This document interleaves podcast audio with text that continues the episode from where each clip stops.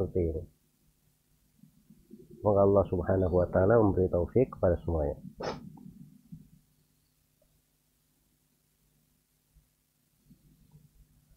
Teman saya mengadopsi anak perempuan. Teman saya mengadopsi anak perempuan. Apakah anak itu bisa menjadi mahram untuk suami teman saya? Jawabannya itu bukan mahramnya. Bahkan si anak itu sendiri pun kalau misalnya terhadap orang yang mengadopsinya itu tidak ada hubungan dari sudut nasab. Ya karena dia bukan anaknya dari sudut nasab. Sedangkan kemahroman itu sebabnya ada tiga. Sebabnya ada tiga. Yang pertama dari sudut nasab. Yang kedua dari sudut uh, persusuan dan yang ketiga dari sudut pernikahan Nah ini tidak ada hubungan sama sekali di situ. Maka kesimpulannya bahwa uh, anak adopsi ini itu bukan mahram, tidak bagi si suami, tidak juga bagi si istri. Semoga Allah memberi taufik kepada semuanya.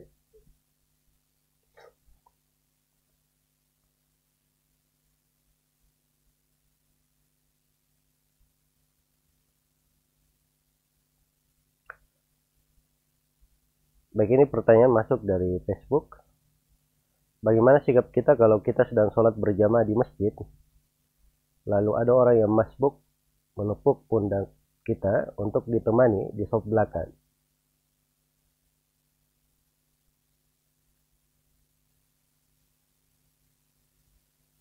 Jadi ini posisinya sedang berlangsung sholat berjamaah, kemudian datang satu orang karena dia sendiri di soft belakang maka dia menepuk pundak salah seorang jemaah yang berada di soft di depannya agar mundur ke belakang menemaninya. Dan ini adalah hal yang keliru dan ini tidak diperbolehkan. Iya tidak diperbolehkan untuk orang yang menepuk pundaknya melakukan hal itu karena itu namanya mengganggu orang yang sholat. Dan juga tidak diperbolehkan bagi orang yang ditepuk pundaknya untuk mundur ke belakang. Sebab itu namanya dia melakukan gerakan di dalam sholat tanpa sebuah keperluan yang dibenarkan di dalam fikih sholat di dalam pembahasan sholat. Iya. Nah Nabi Shallallahu Alaihi Wasallam bersabda dalam hadits Ibnu Mas'ud riwayat Bukhari dan Muslim Inna fi sholati syuglan. Sungguhnya dalam sholat itu kesibukan yang sangat menyibukkan. Jadi eh, kewajibannya orang yang datang sendirian ini kalau dia berada di belakang sendiri dan dia sudah tunggu tidak ada orang yang masuk, maka dia sholat saja sendiri di belakang dan itu tidak ada masalah. Karena hadits Rasulullah SAW, la salata khalfas saffi faridan, tidak ada sholat di belakang saf sendirian ini bagi siapa yang sengaja sholat di belakang soft sendirian sedangkan masih ada soft yang kosong di depan.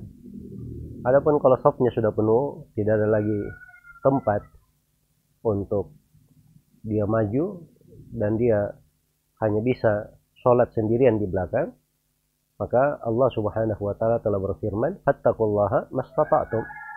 Bertakwalah kepada Allah sesuai dengan kemampuan kalian. Semoga Allah memberi taufik kepada semuanya.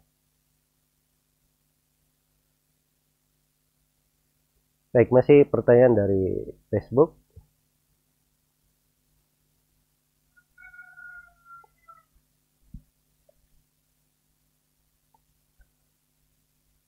Apakah jika kita tidak menjaga adab menuntut ilmu, ilmu yang kita dapati tidak diberkahi? Contoh kita niat menuntut ilmu tapi pas mendengarkan kajian kita sandaran atau saat tertidur atau sibuk dengan HP-nya. Iya. Jadi kalau pada hal-hal yang itu bertentangan dengan etika seorang penuntut ilmu di majelis ilmu di hadapan seorang guru ya di mana guru ini dia duduk mengajarinya di depannya itu dalam keadaan dia konsentrasi mengajar dia sudah luangkan waktunya untuk si murid. Malah mungkin si guru itu duduk di depan murid-muridnya dia berkorban mungkin untuk berbagai kegiatannya yang tidak dia laksanakan karena untuk mengajari mereka. Maka karena itu bukan dari adab dan etika seorang murid itu melantarkan keberadaan gurunya yang berada di depannya. Maka dari adab dan etika dia memperhatikan dan konsentrasi. Ya demikian pula yang terkait dengan kebiasaan apa namanya santai di majelis bersandar ya kayak tiduran atau dia membuka dari uh, eh, HP atau dari alat-alat yang melalaikannya dari pelajaran ini semuanya dari hal yang bertentangan dengan etika. Dan bertentangan dengan etika di dalam hal tersebut ya mungkin itu menjadi sebab kurangnya keberkahan untuk seorang murid. Semoga Allah subhanahu wa ta'ala memberi taufik kepada semuanya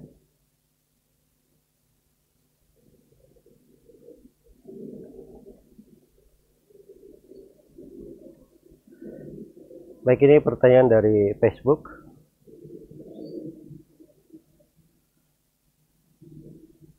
Apa yang sebaiknya dilakukan setelah sholat tahajud? Berdikir atau berdoa?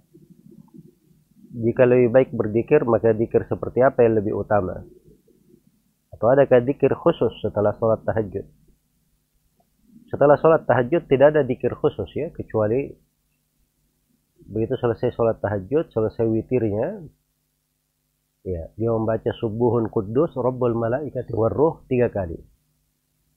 Hanya dikir itu yang syah di dalam hadis Nabi Shallallahu Alaihi Wasallam. Iya. Hanya saja seorang itu apabila dia berada di sepertiga malam terakhir, maka di sepertiga malam terakhir itu itu adalah waktu mustajab untuk berdoa. Sebagaimana dalam hadis Abu Hurairah, riwayat Bukhari dan Muslim, Rasulullah sallallahu alaihi wasallam bersabda, "Yanzilu Rabbuna ila samai dunya fi hina yabqa ats-tsulutsul lail al-akhir." Rabb kami turun ke langit dunia saat tersisa sepertiga malam terakhir.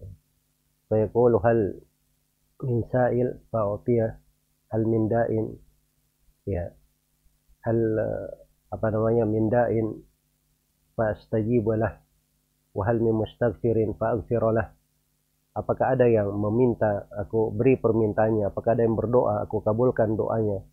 Apakah ada yang memohon ampun aku ampuni ya untuknya? Maka ini adalah sebuah keutamaan besar bagi orang yang berada di sepertiga malam terakhir. Dia makmurkan waktunya dengan berdoa kepada Allah Subhanahu wa taala. Dia berdoa kepada Allah Subhanahu wa taala. Iya. Baik. Dan berdoa ini itu tidak mesti dia berdoa khusus selepas sholat. Justru masuk di dalam bentuk berdoa, dia berdoa di dalam sholatnya. Dan kalau dia berdoa di dalam sholat pada saat sujud, maka ini dia gabungkan berbagai sebab-sebab mustajabahnya doa. Doa pada saat sujud misalnya, itu doa mustajabah pada saat sholat itu lebih apa namanya didengarkan. Kemudian yang ketiga, pada saat sepertiga malam terakhir, itu lebih didengarkan. Jadi kalau dia di dalam sholat itu lebih bagus. Hanya saja selepas tahajud, kalau dia misalnya duduk, dia berdoa, maka itu adalah hal yang dibolehkan, waktu mustajabah. Sebagaimana kalau berada di sepertiga malam terakhir, khususnya di waktu sahur, ya dia banyak beristighfar kepada Allah Subhanahu wa taala. Ya. Karena itu dalam Al-Qur'an disifatkan orang-orang yang bertakwa bil ashari hum yastaghfirun. Dan di waktu sahur mereka beristighfar. Dan di antara yang dipuji oleh Allah di surah Al-Imran wal mustaghfirina bil ashar. Dan orang-orang yang beristighfar di waktu sahur. Nah, ini dari amalan yang indah dia memperbanyak istighfar, bertobat kepada Allah Subhanahu wa taala ya terhadap dosa-dosanya. Itu memang adalah waktu yang indah di sepertiga malam terakhir atau di waktu sahur. Semoga Allah Subhanahu wa taala memberi taufik kepada semuanya. Apa hukum menggunakan barang peralatan masak punya teman sekos kita, namun dia memiliki hutang. Apakah itu termasuk hukum riba? Ya, jawabannya kalau seorang itu hidup bersama misalnya di satu tempat, ya sama-sama anak-anak kos misalnya ya, ya saling memanfaatkan barangnya masing-masing, itu terjadi tanpa ada utang pun itu terjadi. Iya. Jadi dia memakai barang kawannya itu sebenarnya tidak ada hubungannya dengan hutang. Itu perkara yang biasa, lumrah. Berjalan di tengah manusia. Dan itu tidak dipermasalahkan. Yang dipermasalahkan itu kalau dia mensyaratkan, ya saya utangi kamu barang ini, saya beri pinjaman kamu 100 ribu, tapi dengan syarat kamu pinjami saya peralatan masakmu. Nah itu baru masuk ke dalam pembahasan riba. Ya. Tetapi kalau kejadiannya hanya terjadi pada hal-hal yang berjalan di tengah manusia, perkara yang lumrah, maka itu tidak ada masalah insyaallah taala.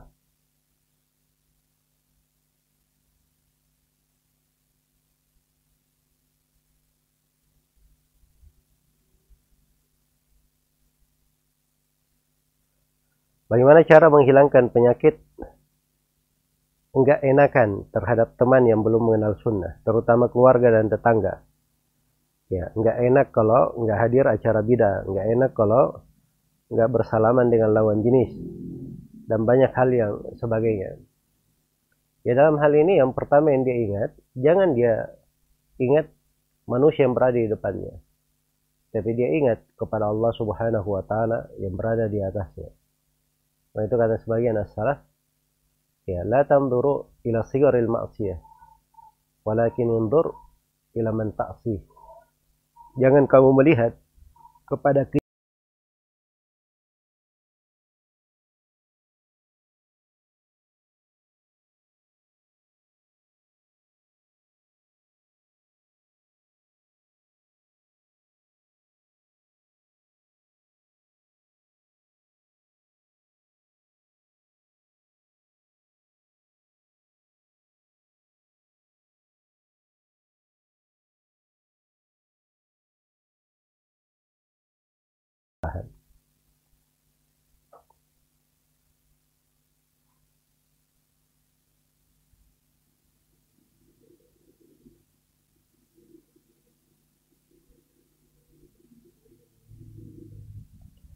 Saya seorang arsitek dan sudah lama bekerja menggunakan software bajakan. Penghasilan dari arsitek yang saya gunakan juga untuk berbisnis. Pertanyaan saya, bagaimana hukum hasil dari jasa desain saya karena saya mengetahui bahwa software bajakan itu tidak boleh. Namun, saya tidak mengetahui bahwa hal tersebut menjadikan seluruh penghasilan saya haram. Bagaimana usaha yang sudah berkembang dari hasil modal arsitek dan bagaimana hukum barang yang sudah saya punyai.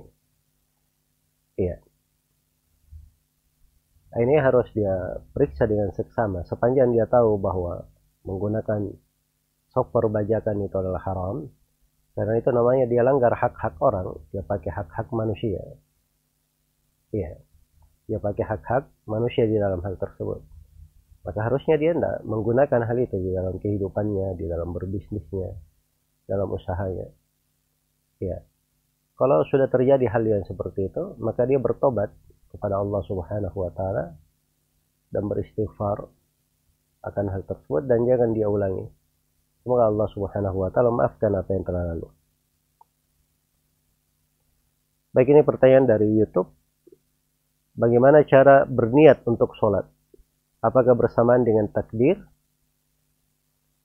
Jawabannya niat itu letaknya di dalam hati.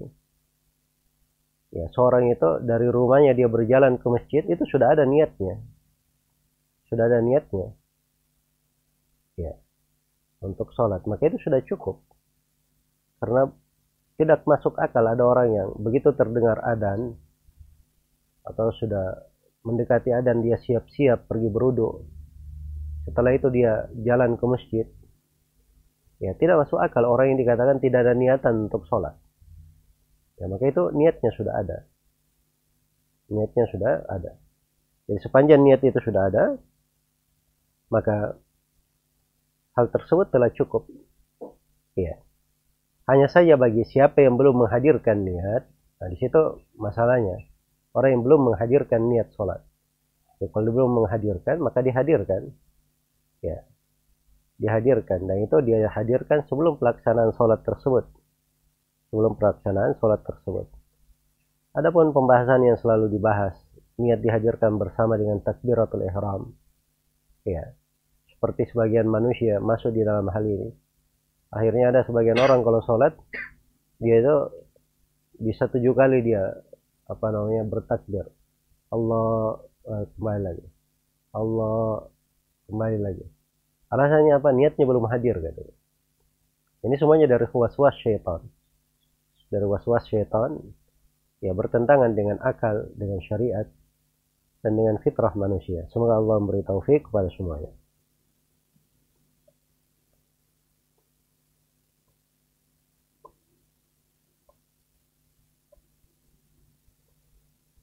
Bagaimana dengan hadits ini Rasulullah SAW bersabda kematian itu membuat kesedihan mendalam. Jika kalian melihat jenazah maka berdirilah.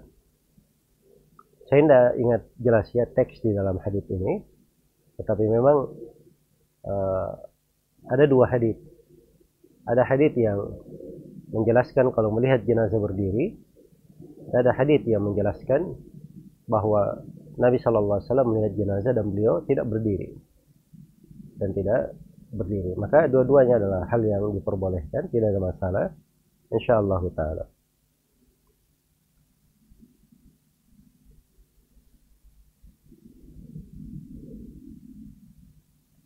Apa hukum mengikuti organisasi Islami tapi ada ikhtilaf? Ya ini bercampur baur namanya di dalam berinteraksi di dalam bermuamalah dan ikhtilaf itu dilarang ya di dalam agama adalah hal yang diharamkan. Karena di dalamnya terdapat ya percampur bauran laki-laki dan perempuan yang bukan mahramnya ya. Dan terdapat pintu-pintu yang bisa mengantar kepada fitnah. Dan itu adalah hal yang dilarang di dalam agama. Ya. Karena itu Nabi Shallallahu Alaihi Wasallam membesarkan kondisi perempuan Ya, mereka dasarnya diperintah untuk tinggal di rumah. Wa qarna fi buyutikunna dan tinggallah kalian di rumah-rumah kalian. Dalam hadis Ibnu Mas'ud riwayat At-Tirmidzi, Rasulullah SAW bersabda, "Al-mar'atu aurah." Perempuan itu adalah aurat. Jika kharajat istashrafaha syaitan. Apabila dia keluar, maka syaitan akan memperindahnya, membuatnya agung. Ya. Semoga Allah Subhanahu wa taala memberi taufik kepada semuanya.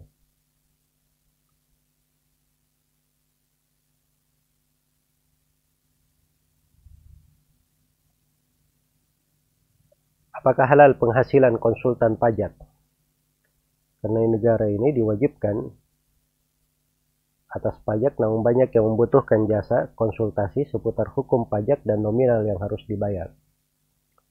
Ya kalau dia membantu orang untuk mempermudah orang tersebut di dalam apa namanya menunaikan kewajibannya atau menghindari apa yang hal yang menghindari hal yang bisa membahayakannya ya maka itu tidak ada masalah insya Allah taala. Tetapi kalau dia e, ber, bersama orang di dalam memudahkannya untuk bermaksiat memudahkannya untuk melakukan dosa maka itu yang dilarang. Semoga Allah memberi taufik kepada semuanya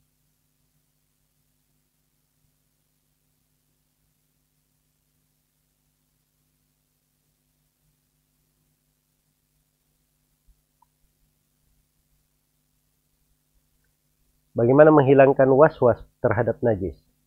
Was-was itu asalnya dari syaitan. Ya. Jangan diperhatikan. Karena itu dari sifat khusus syaitan. Ya. Ada namanya al-khannas alladhi waswisu fi sudurin nas yang memberikan was-was ke dada-dada manusia. Maka itu dari sifat syaitan yang menyesatkan. Hendaknya seorang itu menghindarinya ya dasar obat untuk was-was itu dia selalu memperhatikan batasan yang diperintah saja. Setelah itu dia jangan menoleh. Dia jangan menoleh terhadap segala hal yang membuatnya ragu. Itu insya Allah dua obat yang sudah cukup untuk mengobati penyakit was-was. Semoga Allah memberi taufik kepada semuanya.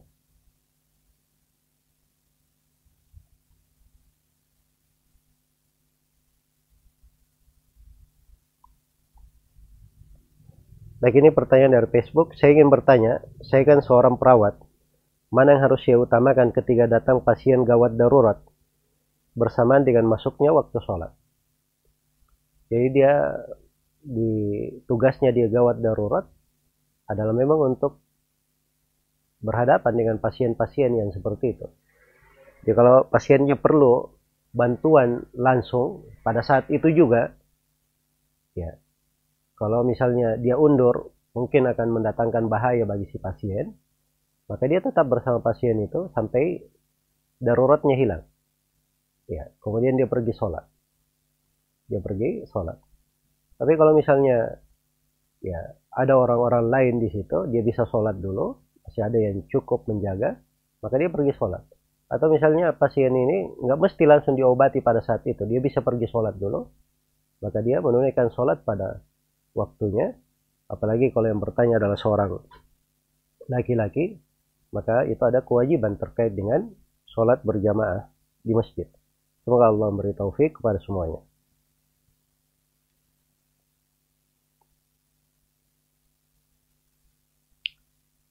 Bagaimana dengan masjid yang jamnya berbunyi lonceng setiap waktu sholat?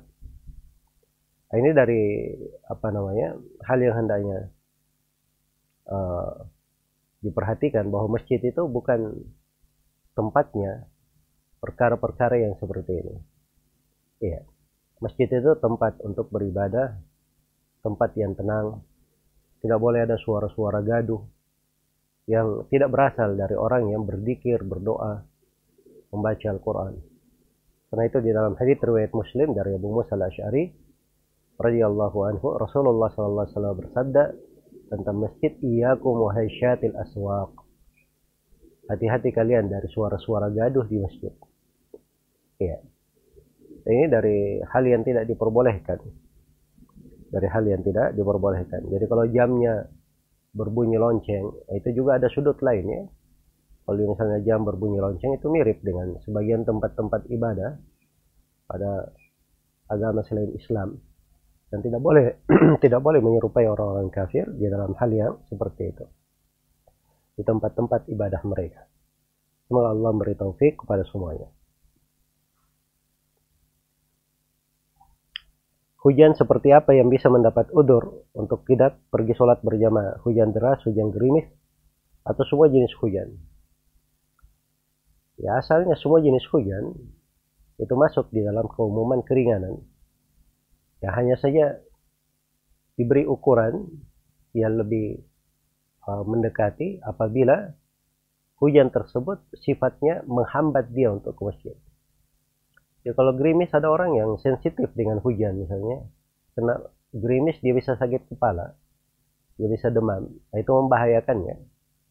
Dia bisa dapat udur. Tapi kalau seorang misalnya hujan gerimis itu biasa, dia ke masjid tidak menghalangi, maka ini asalnya dia tetap ke masjid.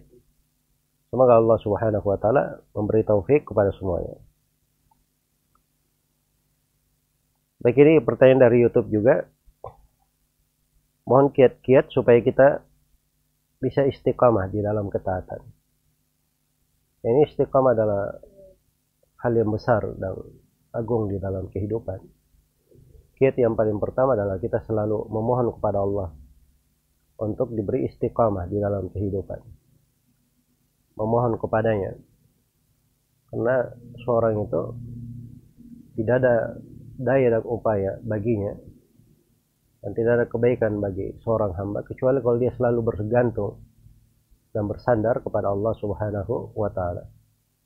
Karena itu dari perbendaharaan doa yang agung yang dikatakan oleh Nabi lebih bagus dari dari perbendaharaan emas dan perak adalah doa yang diajarkan oleh Nabi Shallallahu Alaihi Wasallam Allahumma inna nas'aluka sabata fil amr wal azimata ala rushd. Ya Allah kami mohon kepadamu keteguhan di atas perkara. Itu istiqamah dan azimah. Ya semangat yang kuat niat yang kuat di atas petunjuk. Ya dan seterusnya ya sampai akhir doa.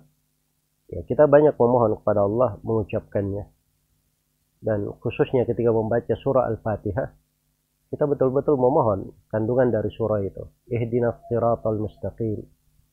Ya Allah berilah kami hidayah untuk berada di atas as-sirat al-mustaqim, jalan yang istiqamah, jalan yang lurus. Iya. Kemudian yang kedua dari kiat istiqamah adalah keimanan kepada Allah dan tauhid. Karena itu syaratnya orang yang mendapatkan kemudahan di sakaratul maut dan dimudahkan di akhirat kelak di sorga adalah orang yang istiqamah. Innal ladzina qalu rabbuna Allahu tsumma istaqamu. Sungguhnya orang-orang yang berkata Rabb kami adalah Allah kemudian mereka istiqamah. Nah, ini kaitannya dengan orang-orang yang beriman kepada Allah Subhanahu wa taala. Karena itu dalam hadis Sufyan bin Abdullah Thaqafi riwayat Muslim Rasulullah SAW berkata kepadanya, "Qul amantu billahi istaqim." Katakanlah saya beriman kepada Allah, kemudian istiqamalah kamu. Maka hal yang membuat seorang itu istiqamah, dia selalu berada di atas keimanan, di atas tauhid. Dia jaga dirinya di atas tauhid. Dia amalkan tauhid di dalam kehidupannya. Kemudian dari hal yang membuat seorang itu istiqamah adalah menuntut ilmu. Dia selalu menuntut ilmu agama berada di dalamnya. Dia tidak lepas dari ilmu, menghadiri majelis taklim, mendengarkan ceramah-ceramah kebaikan. Ya. Maka itu sebab pokok. Dan di antara sebab juga adalah beramal dengan amalan-amalan salih. Allah Subhanahu wa taala berfirman, "Walau annahum fa'alu ma yu'adzuna bihi, lakana khairan lahum wa ashadda tathbita." Andai kata mereka melakukan apa yang mereka diperintah dengannya, maka itu yang terbaik untuk mereka dan yang paling mengukuhkan yang paling menguatkan mereka. Maka itu semuanya adalah sebab-sebab istiqamah. Ya, dan banyak sebab. Cuma yang terakhir yang ingin saya nasihatkan di sini agar seorang itu memilih teman-teman duduk yang baik, kawan-kawan bergaul yang salih, teman-teman duduk yang istiqamah di atas agama, Jangan dia sembarangan memilih kawan-kawan duduk. Ya, karena di masa sekarang ini kita melihat ada orang-orang yang tadinya istiqamah di atas, sudah kenal sunnah, sudah kenal jalan. Ya tadinya mungkin pelaku maksiat. Setelah itu dia cinta belajar, cinta sunnah. Ya, tapi bergaul dengan orang-orang yang menyimpang akhirnya menjadi menyimpang juga. Ya, bergaul dengan orang yang biasanya demo-demo akhirnya menjadi pendemo-demo juga. Bergaul dengan orang yang biasanya mencela pemerintah akhirnya menjadi orang-orang yang mencela pemerintah. Nah, ini kalau dia sudah masuk ke dalam bibit-bibit ini itu akan menyeretnya ke dalam bibit-bibit yang lain. Mungkin dia bisa jatuh di dalam apa namanya hal-hal yang lain ketemu dengan orang-orang yang biasa mengafirkan manusia tanpa hak. Ya mengafirkan negara. Ya, dan kadang pada sebagian manusia, naudzubillah, itu tersesat jalannya disebabkan karena kawan bergaulnya, kenal dengan orang-orang yang buruk jalannya. Nah itu kalau seorang muslim dan muslimah, dia sudah mengenal orang yang berkawan dengan orang yang cinta kepada sunnah, belajar sunnah, maka itu modal kuat dia pegang, dia syukuri. Tidak usah dia berpikir lagi mencari yang lainnya. Ya. Sebab kalau dia mencari yang lainnya itu namanya dia berpaling dari nikmat yang Allah Subhanahu wa taala telah berikan kepadanya. Semoga Allah memberi taufik kepada semuanya wallahu taala alam.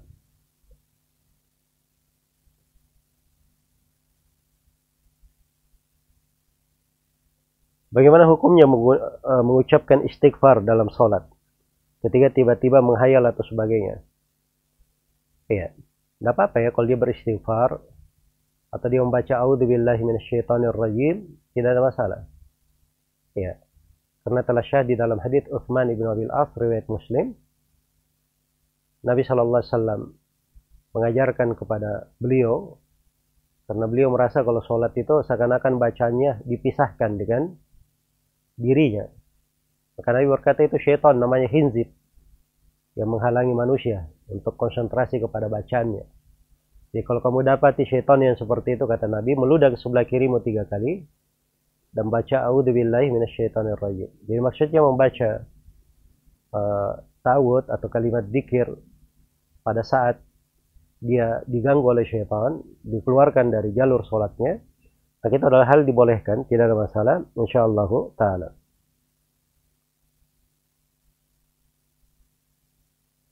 Apakah boleh menjawab adan saat sedang atau sementara mengambil wudhu? Ya nggak ada masalah ya kalau dia sedang berwudhu dan dia di tempat wudhu yang apa namanya bagus, dia menjawab e, berwudhu sambil menjawab adan itu nggak ada masalah, tidak ada masalah. Tapi kalau misalnya dia berwudhu dulu sampai selesai, baru dia jawab adan juga nggak ada masalah. Sebab adan itu boleh dijawab ya. Misalnya sekarang ini saya berwudu. Terus terdengar orang Allah Akbar, Allah Akbar. Saya wudu. Begitu sudah sampai hayal, hayalat salat misalnya. Saya baru selesai wudu. Maka saya jawab dari awal. Allah Akbar, Allah Akbar. Asyadu an la ilaha illallah. Asyadu an la ilaha illallah.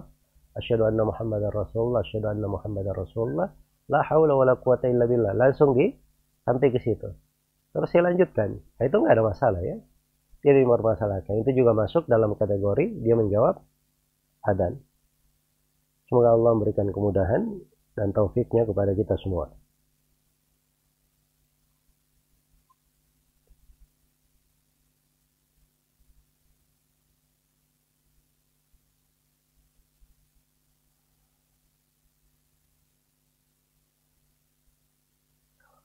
Baik ini pertanyaan dari Facebook. Di tempat kami, para imam sholat kebanyakannya membaca surat tertentu. Ada juga yang membaca selawat. Dan syahadat sebelum takbiratul ihram. Bagaimana hukumnya? Dan bagaimana sholat kami sebagai makmum? Apakah tetap syah? Ya kalau dia tetap syah sholatnya ya. Makmum itu sholatnya tetap syah. Sepanjang imamnya ini ya sholatnya syah. Rukun-rukun sholatnya syah. Kewajiban di dalam sholatnya adalah syah. Ya. Adapun bacaan yang disebut tadi sebelum takbiratul ihram itu dari perkara-perkara bidah dan tidak dilakukan oleh Nabi Shallallahu Alaihi Wasallam dan para sahabatnya. Andai kata itu kebaikan akan dilakukan oleh Nabi. Ya, dan ini perkara sholat ya berulang disaksikan oleh para sahabat setiap hari. Andai kata Nabi Shallallahu Alaihi Wasallam menganggapnya itu bagus, maka beliau akan melakukannya, akan dinukil dari beliau Shallallahu Alaihi Wasallam.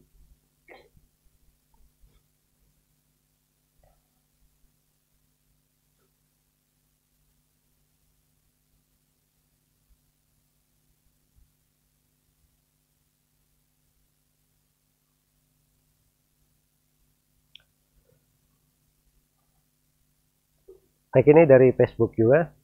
Jika ada teman yang berhutang kepada kita, kemudian ditagih, tapi dia tidak mau bayar, padahal dia memiliki kemampuan. Akhirnya kita lelah menagih dan mengikhlaskannya. Apakah dia masih dihisap dengan hutang tersebut ketika meninggal dan tidak membayarnya? Yang mengikhlaskan di sini apa maksudnya? Mengikhlaskan. Jadi kalau sudah ditagih tidak mau misalnya, ya sudah biarin aja. Tidak usah saya tagih. Kalau itu masalah mengikhlaskan, itu tetap akan dihisap pada hari kiamat. Tapi kalau dia ikhlaskan, dia katakan yang sudah saya maafkan aja. Ya, dia maafkan misalnya. Maka maaf darinya itu cukup untuk seorang ya, apabila dimaafkan. Ya, dan untuk dia pahala yang besar di hari kiamat. Untuk maaf yang dia berikan. Semoga Allah memberi taufik kepada semuanya.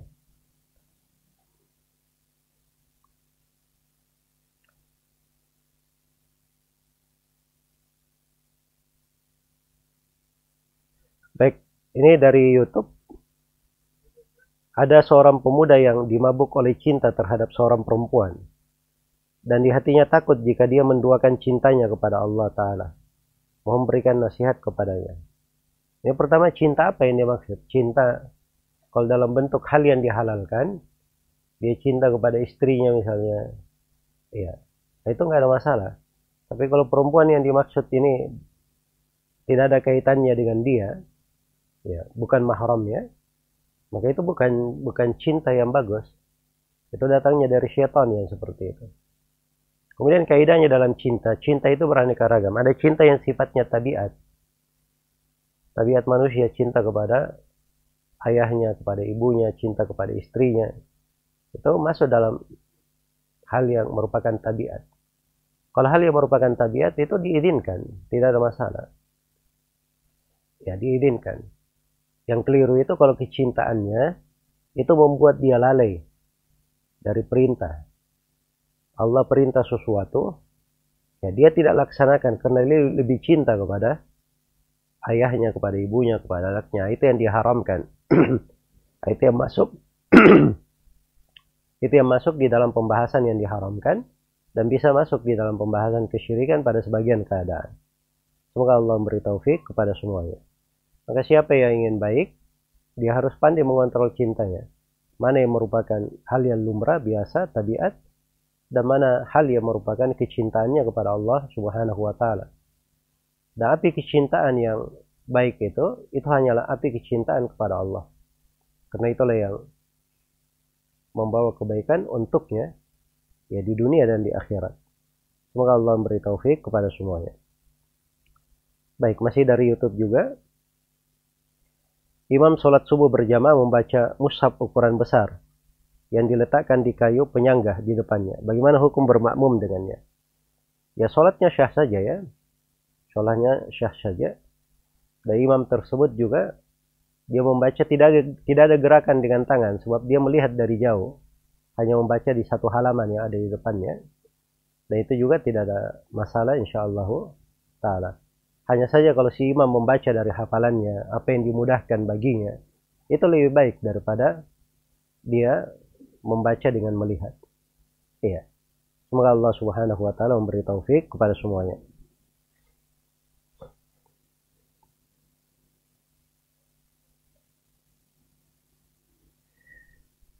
Baik ini masih dari YouTube. Jika saya sholat, saya selalu menjaharkan sholat wajib maupun sholat sunnah. Namun saya sendiri di rumah. Dan hanya saya mendengarkannya.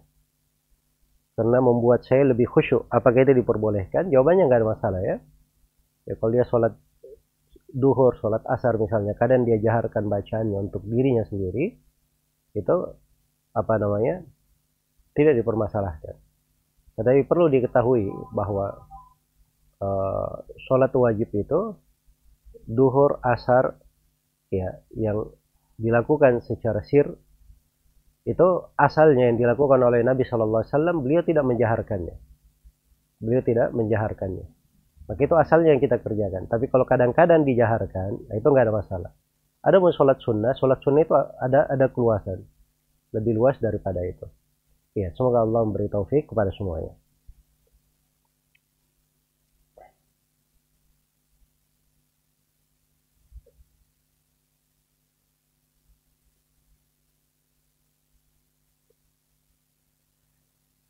Baik ini pertanyaan dari YouTube, apa hukum bekerja di perusahaan kurir? Dimaklumi bahwa dalam perjalanan bisnisnya perusahaan akan menerima semua jenis pengiriman barang. Baik barang yang bersifat mubah atau barang yang melanggar syariat. Ya kalau misalnya dia kurir mengirim barang, ada barang di depannya dia tidak tahu apa isinya misalnya, dia cuma tahu ini barang pecah, ini barang apa namanya uh, keras dan seterusnya, dia tidak tahu isinya itu nggak ada masalah.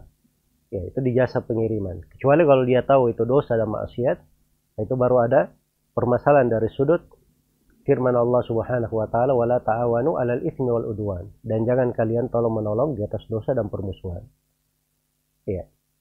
Sepanjang dia tidak tahu, asal pekerjaannya adalah mubah. Semoga Allah memberi taufik kepada semuanya.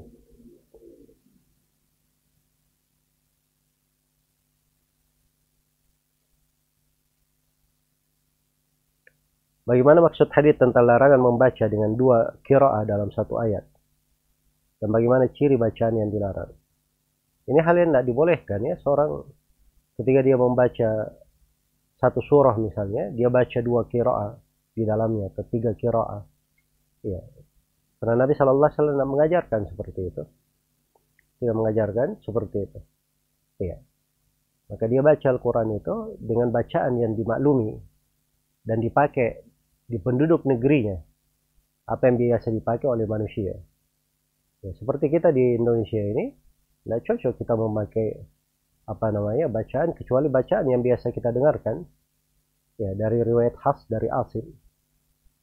Dari riwayat Hafs dari Asim. Misalnya membaca surah Al-Fatihah ya maliki yaumiddin. Itu untuk bacaan kita. Jangan ada yang pakai bacaan maliki yaumiddin misalnya. Dia pakai bacaan orang-orang Maroko sana misalnya dia pakai warsh. Dia pakai bacanya orang-orang Libya. Itu tidak apa namanya tidak cocok ya. Tidak cocok. Tapi dia pakai bacaan yang dimaklumi di penduduk negerinya. Semoga Allah memberi taufik kepada semuanya. Baik ini pertanyaan dari Facebook. Bagaimana menyikapi majelis atau ustadz yang ternyata masih menghalalkan musik apakah kita hindari majelisnya atau cari majelis baru atau ambil? Ya baiknya buang buruknya. Ya kalau dia dapat guru yang seperti itu menghalalkan musik kemudian apa namanya kelihatan darinya pelanggaran-pelanggaran syariat maka itu bukan guru yang cocok kita mengambil ilmu darinya. Ilmu itu agama. Kata Nabi eh, kata Ibnu Sirin rahimahullah taala in hadal ilm din famduru amman ta'khuduna dinakum sungguhnya ilmu agama ini adalah sungguhnya ilmu ini adalah agama maka lihatlah dari mana kalian mengambil agama kalian. Iya. Lihatlah dari mana kalian mengambil agama kalian. Dan Allah Subhanahu wa taala berfirman dalam Al-Qur'an, "Wa la tarkanu ila alladziina zalamu fatamassakumun nar." Jangan kalian condong kepada orang-orang yang zalim sehingga kalian disentuh oleh api neraka. Ya, maka tidak boleh membiasakan diri dengan pelanggaran-pelanggaran seperti itu. Ya. Dan ini mengatakan ambil baiknya bukan buruk, buang buruknya itu tidak berasal dari ucapan orang-orang yang berilmu. Tidak berasal dari ucapan orang-orang yang memberi nasihat. Itu biasanya ucapan berasal dari orang-orang yang bergampangan dalam agama atau orang-orang yang ingin mendai ridho seluruh manusia, ingin banyak pengikutnya. Ya, tapi kalau dia ingin kebaikan untuk manusia, diarahkan manusia itu pada hal yang dicintai dan diridhai oleh Allah Subhanahu wa taala.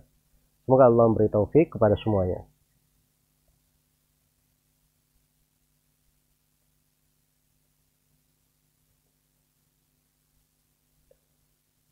Kakak saya adalah seorang yang berpemahaman Syiah. Bagaimana cara bergaul dengannya, terutama di saat kumpul keluarga? Saya pernah dengar dari seorang ustadz untuk berhati-hati dan tidak bermajelis dengan seorang yang berakidah Syiah. Ya betul ya, orang-orang yang berakidah Syiah itu harus kita berhati-hati dan menghindar darinya. Ya, sebab itu penyimpangan yang besar dan dimaklumi. Dan hendaknya keluarga diingatkan akan hal tersebut. Ya, tapi perlu saya ingatkan juga agar supaya berhati-hati dalam hal itu. Karena kadang seorang itu mengingatkan keluarganya kepada kebaikan, justru ya kadang orang Syiah ini bisa dia balik keadaan.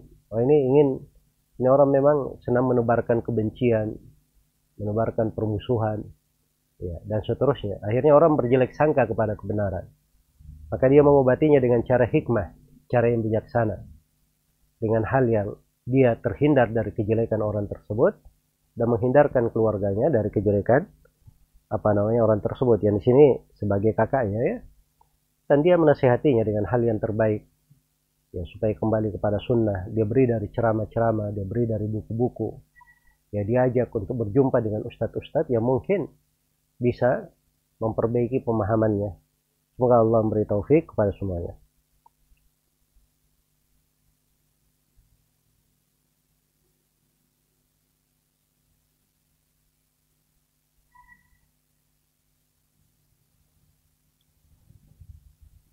Baik ini dari Facebook, bagaimana jika mengambil bonus yang diberikan oleh perusahaan kepada agen penjualan produknya? Melalui bank, mentransfer uang bonus tersebut ke rekening agen tersebut. Yang nggak ada masalah ya, bonus itu itu apa namanya sepanjang dia di atas ketentuan syariat dari perkara yang merupakan pembagian, pemberian misalnya, hadiah dari perusahaan, maka itu nggak ada masalah insya Allah ta'ala.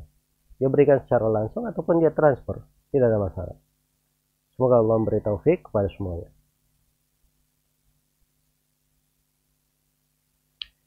Apakah salah jika saya mendidik anak dengan terlalu keras? Karena saya sering dengan cara baik dan halus tapi anak-anak tidak mematuhi apa yang diperintahkan. Ya pendidikan itu tidak ada dengan satu cara, tapi dilihat apa yang mencocoki. Nah, itu pendidikan namanya. Walaupun asalnya seorang itu berlemah lembut, berkata yang baik, tapi di kondisi tertentu, ya dia boleh untuk apa namanya, tegas, untuk keras pada sebagian hal, itu boleh kalau diperlukan. Ya, tapi jangan selalu keras, selalu apalagi kalau bergampangan memukul dan seterusnya. Ya, tapi dia beri dari hal-hal yang mendidik, perkara yang lebih memperbaiki dari anak tersebut. Ya.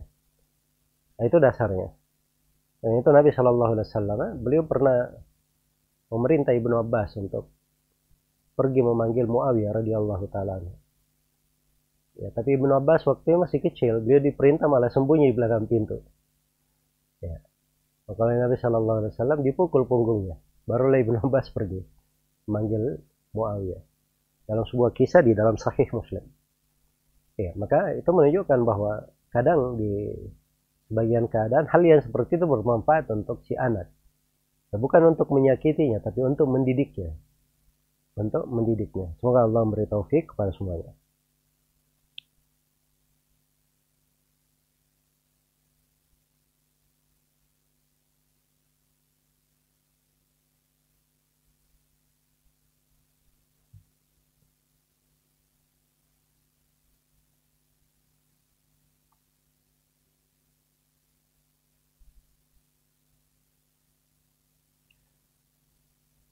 Baik, Masya Allah ini masih banyak sekali pertanyaannya dan waktu kita sudah mendekati akhir dari program ini. Maka saya pilih tiga pertanyaan terakhir.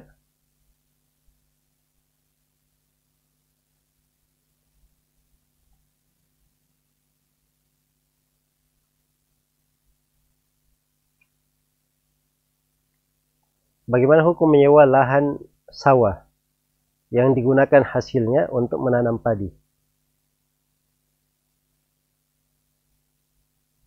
Jadi dia menyewa lahan sawah yang kemudian hasil dari sewaan itu ya digunakan untuk menanam padi. Ini saya kurang paham ya untuk pertanyaannya ke mana arahnya. Ya, kalau yang dia maksud dia apa namanya menyewa lahan sawah, kemudian dari hasil sewaan tersebut dipakai untuk menanam padi ini uh, mungkin kalau dia pemilik dia tanam di tempat lain itu nggak ada masalah ya. Atau misalnya dari hasil hewan itu dia bekerja sama dengan orang dalam menanam padi maka itu akad dalam kerjasama namanya. Itu juga diperbolehkan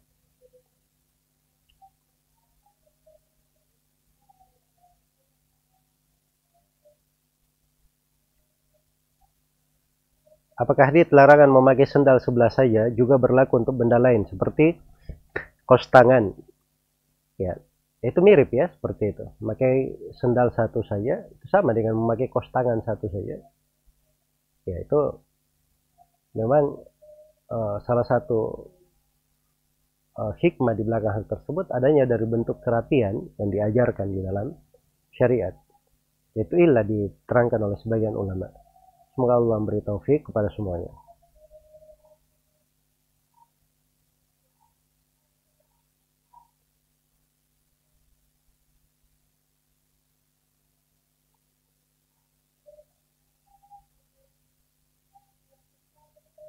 Ibnu Taimiyah mengharamkan sembelihan kuburion. Maksudnya para pelaku kesyirikan yang beribadah kepada kubur. Mengapa sembelihan ahlul kitab dihalalkan? Karena sembelihan ahlul kitab itu dihalalkan di dalam Al-Quran. Hanya disebut dengan nama ahlul kitab. Iya. Kemudian uh, penyembelihan ahlul kitab itu, kalau cara ahlul kitab itu disembeli dengan menyebut nama Allah. Disembeli untuk Allah menyebut nama Allah. Itu cara ahlul kitab. Adapun orang-orang yang berbuat kesyirikan, dia sembeli kadang untuk penghuni kubur, kadang tidak menyebut nama Allah. Subhanahu wa ta'ala. Semoga Allah Subhanahu wa taala memberi taufik kepada kita semua menjauhkan kita dari segala bentuk kesyirikan. Dan semoga Allah Subhanahu wa taala menganugerahkan kita ilmu yang bermanfaat dan amalan yang saleh. Mudah-mudahan apa yang kita kaji di pertemuan pagi hari ini bermanfaat untuk semuanya dan saya mohon maaf atas banyaknya pertanyaan-pertanyaan yang belum terjawab di pertemuan ini. Semoga Allah Subhanahu wa taala memudahkannya di waktu yang lain. Dan saya berharap semoga setiap yang mendengarkan program ini yang bersama kita di majelis ini ya apakah secara langsung di sini ataupun bersama kawan-kawan sekalian di online semuanya dijaga oleh Allah diberi taufik diberi kemudahan dan selalu diwarnai kehidupannya dengan hal yang dicintai dan diridhai oleh Allah Subhanahu wa taala. Dan semoga Allah Subhanahu wa taala menjauhkan kita semua dari sebab-sebab kemurkaan, sebab-sebab dosa dan maksiat dan memudahkan jalan kita menuju kepada Allah dan menuju kepada surganya. Innahu waliyyu wal qadiru alaih. Wallahu taala alam. Subhanakallahumma wa bihamdik asyhadu an la ilaha illa anta astaghfiruka wa atubu ilaik walhamdulillahi rabbil alamin. Wassalamualaikum warahmatullahi wabarakatuh.